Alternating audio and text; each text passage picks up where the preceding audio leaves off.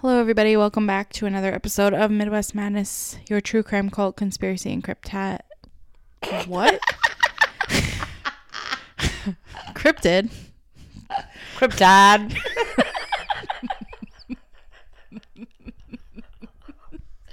Oh my god. Podcast. Oh my god. I'm Emily. That just made my whole day. oh, it was so good. Um, I'm Danielle. I forgot who I was for a sec. And happy Tuesday. Happy Tuesday. Two, one more or two more till Christmas. Tuesdays? Well, yeah, like what weeks, I guess, because it's on Christmas is on a Monday. Yeah. Do we want to release on the day after? I should have asked. you Well, we, started. can talk about it after we're done. Okay. Yeah, because usually we take a break We around the holidays, yeah, so we'll have we both to get so freaking busy. we'll have to figure out when we want to when we want to do that. So okay, we'll talk about that after. Oh, yeah, I think we'll probably put out one more after this, no so matter one what. more of yours, for sure, I think for sure. So then So then I would start. I'm just saying year. you'll have our decision of what days we'll be taking off on the next episode. Oh, okay. Got it. Got it. Got it. we- Got it. yeah, okay. Okay. Got, got So- you got what I'm laying down. Okay, yours is long, so Mine's kind of long. Let's get into it. Well, whenever we say that, they don't end up, End being, up being that long. long. But Well- whatever. You never know. So Usually it's because we talk that's that's true. fast. I feel like. I'm dying. It's fine. All right. So my story is about a man named John Robinson. Uh, do you does that name No. other than the family person that like Allie's a dog set their dogs? His name is John Robinson. Oh, really? Yeah. I I was didn't like, know that. ooh, yikes! But he's a good guy. This is Not a good. not a great guy. okay. No. So John Edward Robinson was born on December 27th, 1943 in Cicero, Illinois. Cicero. Pop. Yes, there it is. I was going to say. Cicero. Now, the name Cicero sounds familiar. It's from that dope song from the musical Chicago, He had it coming. the Cell Block He had it coming. He only had Because her- himself to blame. Her brother or her husband was cheating on her with her sister. They were doing the, The spread eagle. in, in, In Cicero. Cicero, yeah. Okay, that's why. Yep. Got it. So that's why he had it coming. If you and I would join you, but I sound like I'm dying. I have such a bad singing voice. So. But you know what? Your gusto makes up for it. You would have done the same. Are you okay? No, I'm not. Okay. Okay. So anyways, moving on. He was the third of five children, and his parents were not exactly winning awards for being parent of the year. His dad was an abusive alcoholic, and his mom was extremely strict disciplinarian. So, not like the best home life. John went to Quigley Preparatory Seminary, a private Catholic school, hoping to become a priest in the future, but he either dropped out or was kicked out after a year due to disciplinary issues. Hmm. This is not going to shock you later. Okay. It doesn't appear that he was a particularly good student either. According to old school records, he didn't get the best grades and spent more time in detention for fighting classmates than he did anywhere else. John also attempted a junior college to become a radiographer, but dropped out after two years and moved to Kansas City, where he got married to a woman named Nancy Jo Lynch. They had four children together John Jr. in 1965, Kimberly in 1967, and twins Christopher and Christine in 1971. John's first arrest comes in 1969, which you might be like, hold up, he was having children during that time. Yes, he was, because he only got probation. Um, he embezzled $33,000 from a medical practitioner uh, at his medical practice, obviously. Uh, the doctor's name was Dr. John Wallace Graham, and John had been working there as a radiographer, which is a little confusing because he never finished that degree, so therefore he does not have a license to be a radiographer. But he just fixed that, you know, no problems. So he forged credentials to get that job. John was sentenced to three years of probation, and in 1970, Did which, they find out he was he forged his documents too? yes, Okay.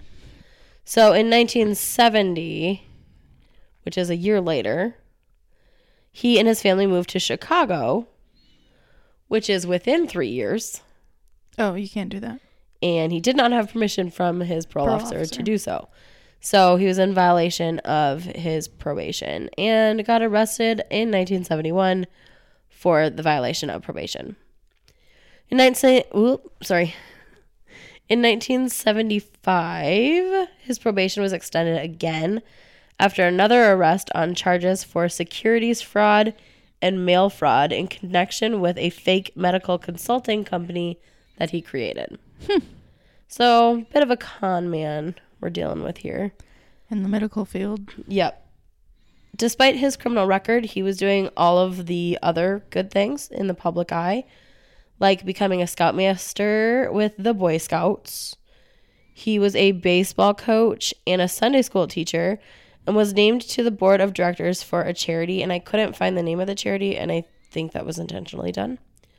In 1977, he used the position as a member of the board of directors to forge again. This time he was forging letters from the executive director of the charity to the mayor of Kansas City, and then from the mayor to civic leaders to name himself as the organization's man of the year.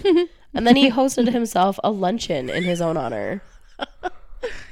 Oh man. I mean, ballsy, honestly. Like, If you believe it, you, You- can do it. yeah, what what is that at um Epcot? It says like, if you can believe it, you can achieve it. And they're like new oh nighttime Oh my- yeah, spectacular. fuck that nighttime spectacular. I know. I was, I was, as we were walking away, I was like, Ugh.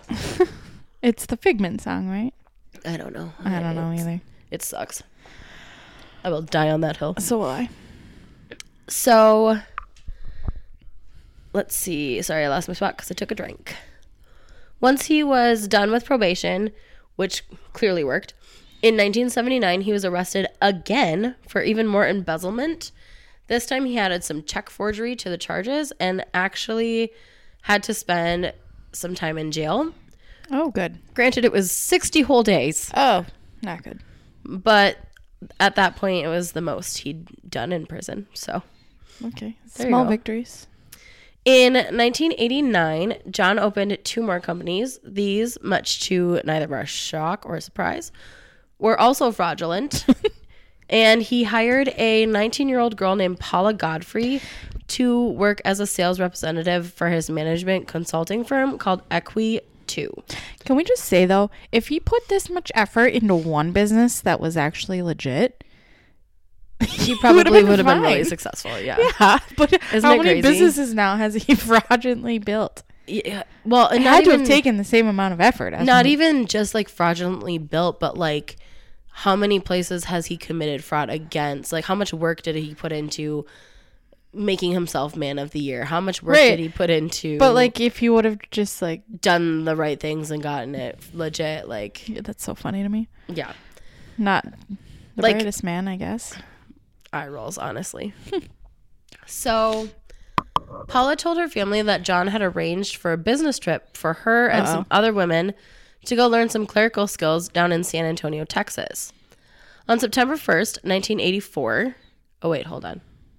I think I was supposed to have 1979, not 1989. My apologies. So, September 1st, 1984, he picked her up at her house to drive her to the airport. Her family never heard from her again. And when she was reported as missing to the police, they talked to John, who said he had no idea where she was. Coincidentally, a few days later, a typed letter arrived at her parents' home from Paula that thanked John for his help, said she was okay, and didn't want any further contact with her family. The letter was signed by Paula, and police closed the investigation. I mean, she she at that point she was 19, and they have this signed letter allegedly from her saying, "No, I'm fine." Yeah, So not much you can do. no, unfortunately not. In 1985, John, going now by the name John Osborne, met Leah, or sorry, Lisa Stasi, who was also 19, and her four month old daughter Tiffany at a shelter for homeless women in Kansas City. I don't like it already. Yeah, you shouldn't.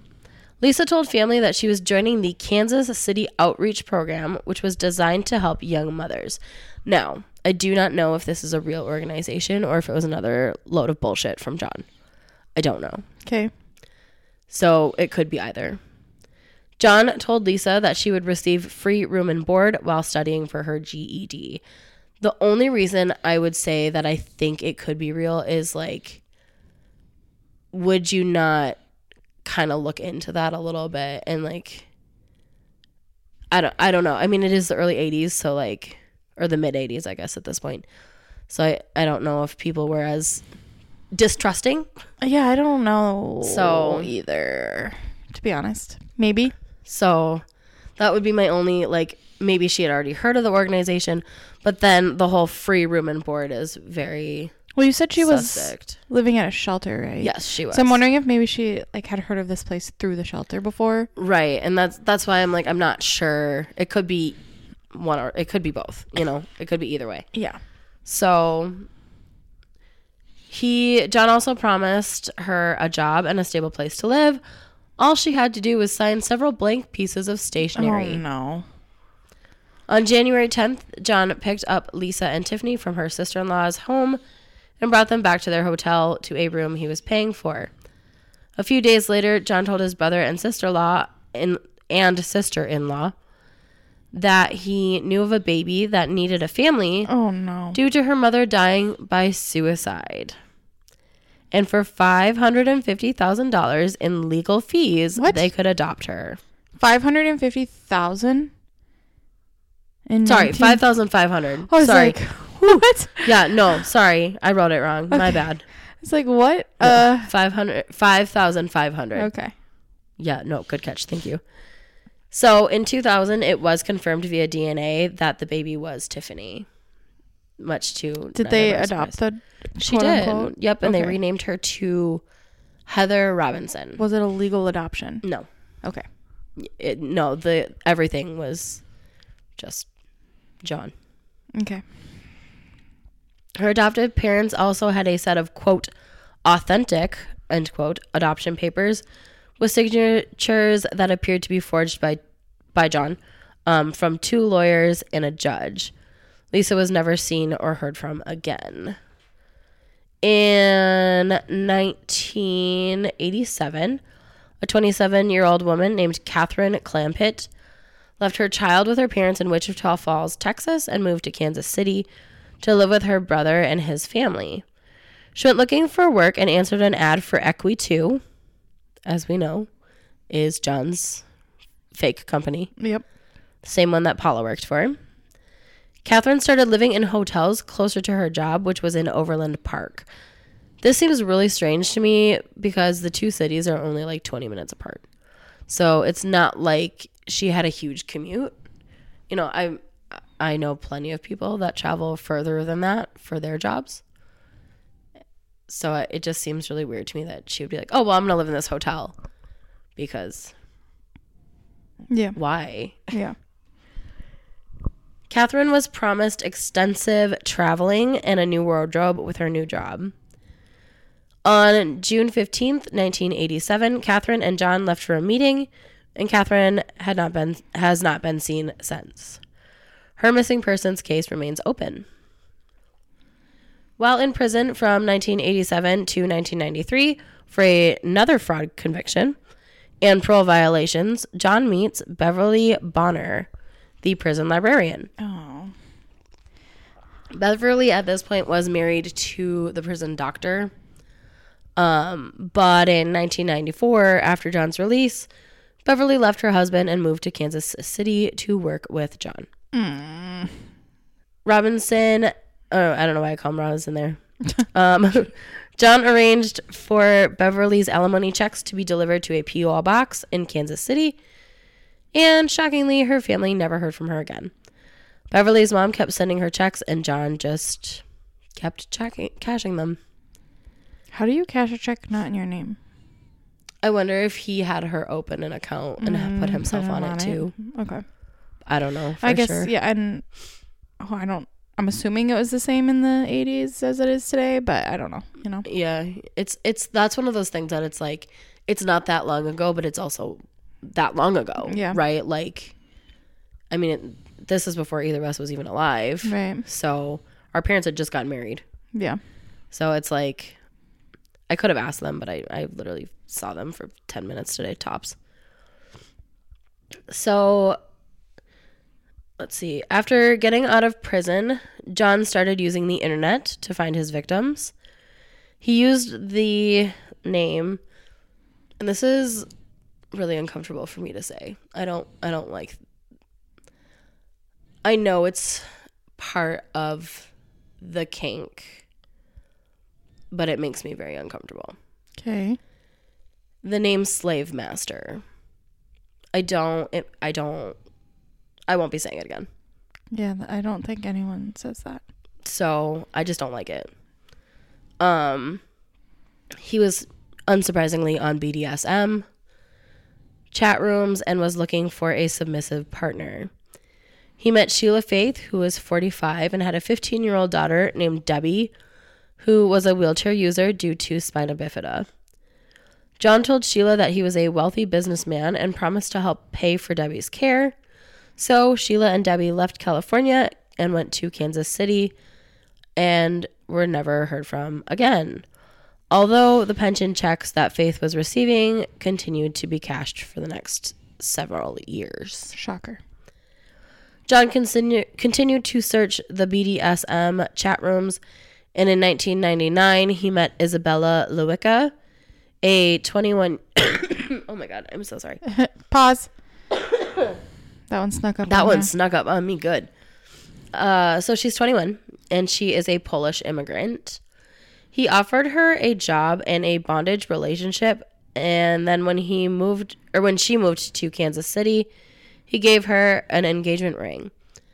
Fun fact: he is still married. Hmm.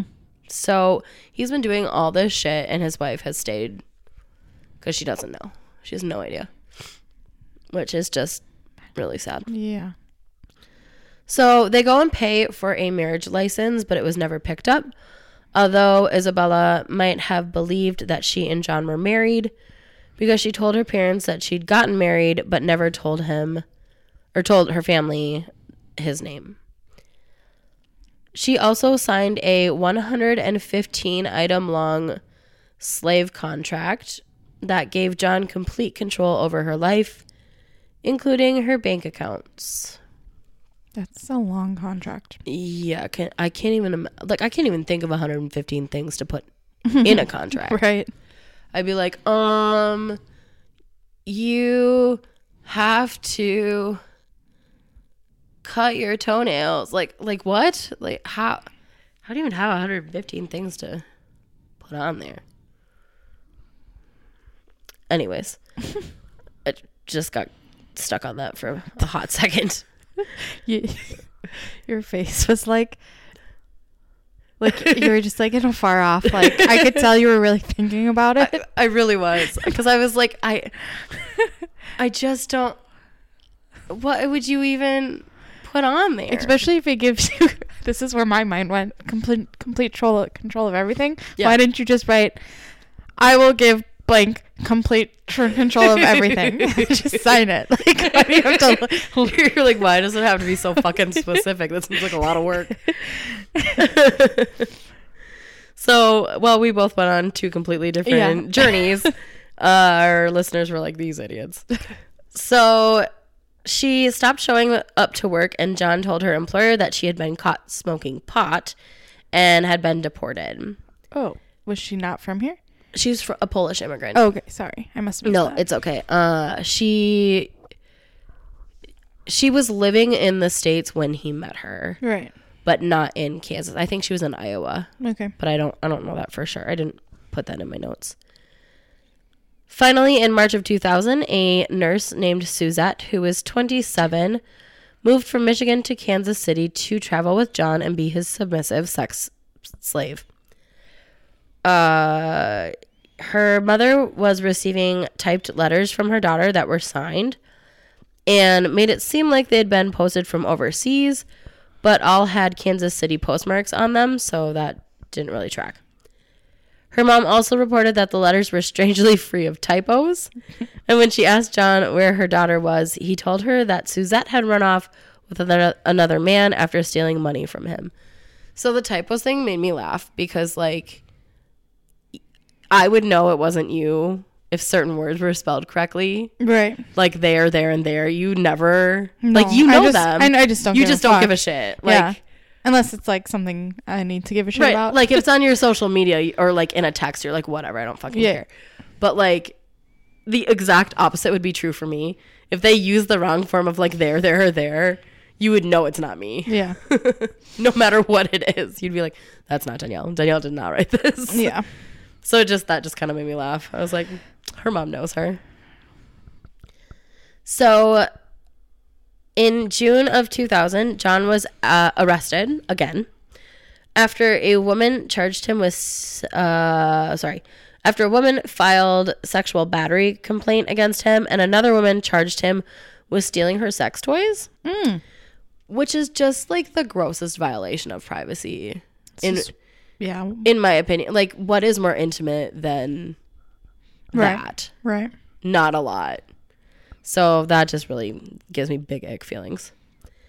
So this uh the that charge of the theft uh, allowed investigators to finally get into his home. They'd been increasingly suspicious of John because his name kept popping up in connection with all these missing people reports. In all, five bodies were found on John's farm Oh. Beverly, Faith, her daughter Debbie, Suzette, and Isabella. I I was assuming more. Am I wrong for thinking that? So these are just the bodies they found. Okay, so there should be more.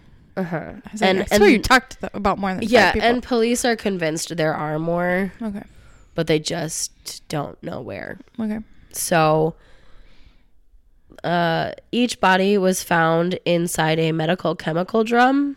So one of those like big, like blue 85 or yep, whatever. Yep. Uh, in 2002, after the longest trial in Kansas history. Wow. yeah, John was convicted of three murders and multiple lesser charges.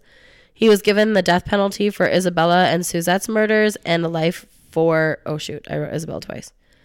Um, I think it was um sorry, I gotta find it. Not Sheila. I don't remember which which one. Uh, so I wrote Isabella Suzette. And maybe the Not the daughter. no. I don't think they so a lot of times with with trials this big, what they'll do is they'll split it up, right? So if they don't get him for 1, 2 and 3, they can still try and get him for 4 and 5. Yeah. So I think that's what they did. So I don't think they did the the daughter and I don't think that they did Oh, Beverly. Beverly's the one that I think it was. Okay. John was also charged 5 to 20 years for interfering with the parental custody of Tiffany, who again uh, is now Heather. That's. Could you imagine? Finding out that your uncle is this kind of monster that murdered your mom and then traded you or like sold Yeah. you to your parents. Yeah. Oh, horrifying. Uh, But also, like, hopefully she had a good life with these people. Yeah, But and so, like, how conflicting would your feelings be? I don't that? know. So her name is Heather Robinson. Mm-hmm. I don't know if I could keep the last name. Yeah.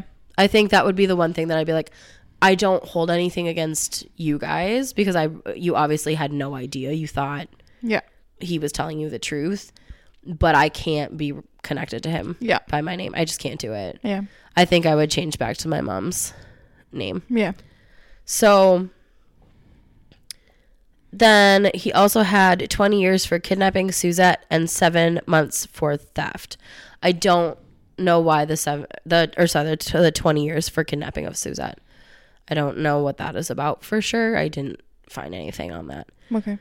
So After re- a deal was reached for John to plead guilty, which was kind of like, you know what an apology is, right?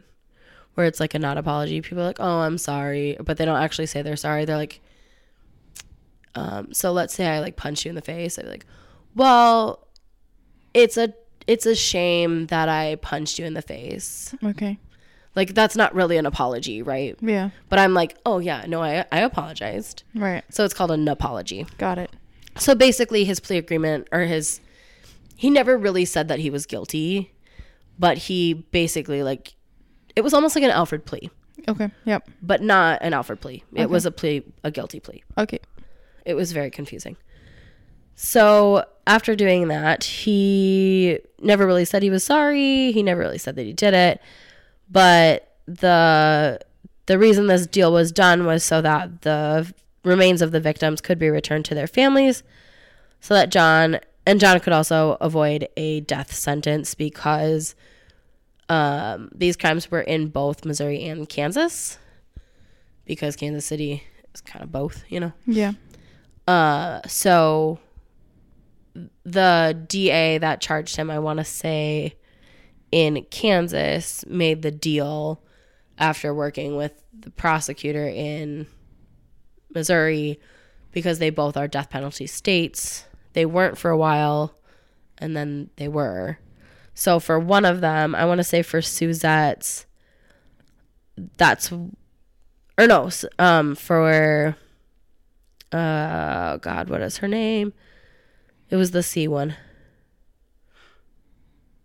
um oh god why i'm so mad at my or beverly beverly it was beverly's so for beverly's when he was charged with that one the death penalty wasn't an option but then for suzette and isabella it was an option so that's why he got the 20 years to life for the one and then the death penalty for the other two Yeah. Okay. so it was kind of a weird time of when they weren't, weren't, and were, and yeah, whatever. So he is serving life for all five murders without the possibility of parole. And in 2005, John's wife Nancy filed for divorce after being married to John for 41 years, citing incompatibility and irrecon- irreconcilable differences. My sources before I start coughing again Okay. Uh, are wikipedia.org and thecrimewire.com. You got all that from just two sources? Yeah. Wow. Um, okay, our socials are MW Madness Podcast on Instagram and Gmail and Midwest Madness Podcast group on Facebook. Yes. And cool. So happy Merry Christmas. Merry? Christmas. Happy Christmas. Happy Hanukkah. Happy Kwanzaa. Happy Kwanzaa. Happy all the holidays. Nothing if you celebrate. Amen to that. Happy solstice, I guess. Sure. Some of my friends are doing Winter solstice, this year. yeah.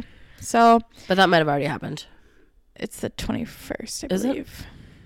Yeah, you might be right. Or 22nd. It's one of those. so Um, have a great week, you guys, and we will talk to you soon. bye.